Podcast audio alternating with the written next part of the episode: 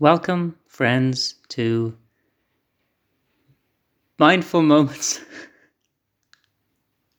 Mindful Moments of Mars is the name of this audio experience. A very memorable name, unlikely to be forgotten by anyone, least of all me. And here on this audio experience, we explore the stories of John Carter of Mars by Edgar Rice Burroughs, and we use those stories to center ourselves and to have mindful experiences in our busy lives. And we have just finished in our previous episode hearing the preface to the story The Chessmen of Mars. And what follows is the story proper. And if you recall, this is the story of Tara of Helium, the daughter of John Carter, as told by John Carter to his son, who has never met his sister. And the only modification to the story is it's been changed from the first person to the third person, and also it may have errors. it may have some errors, yes, because of his his uh, faulty memory that has led to the to the errors and the mistakes in the otherwise without error story.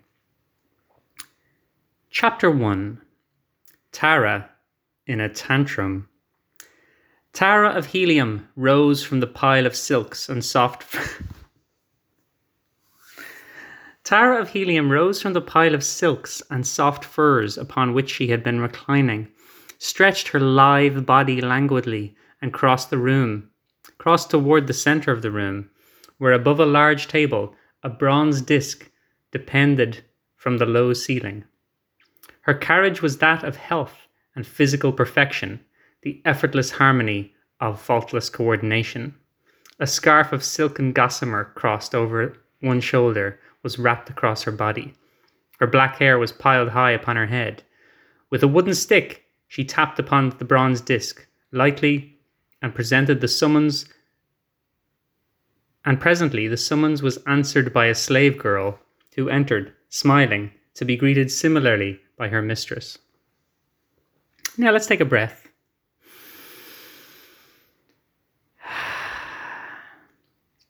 So this is the introduction of Tara of Helium, um, the the lithe body languidly uh, reclining on her bed, as described by her father to her brother.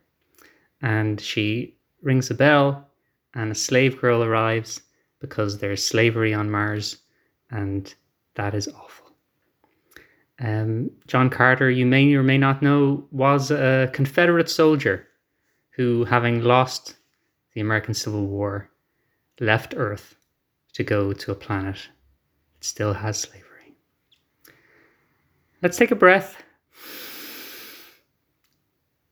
And let's let's hold that breath and think about how uh, think about silken gossamer scarves.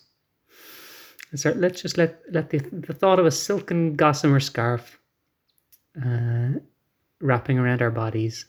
Um, let's just hold that thought for a moment, and then exhale.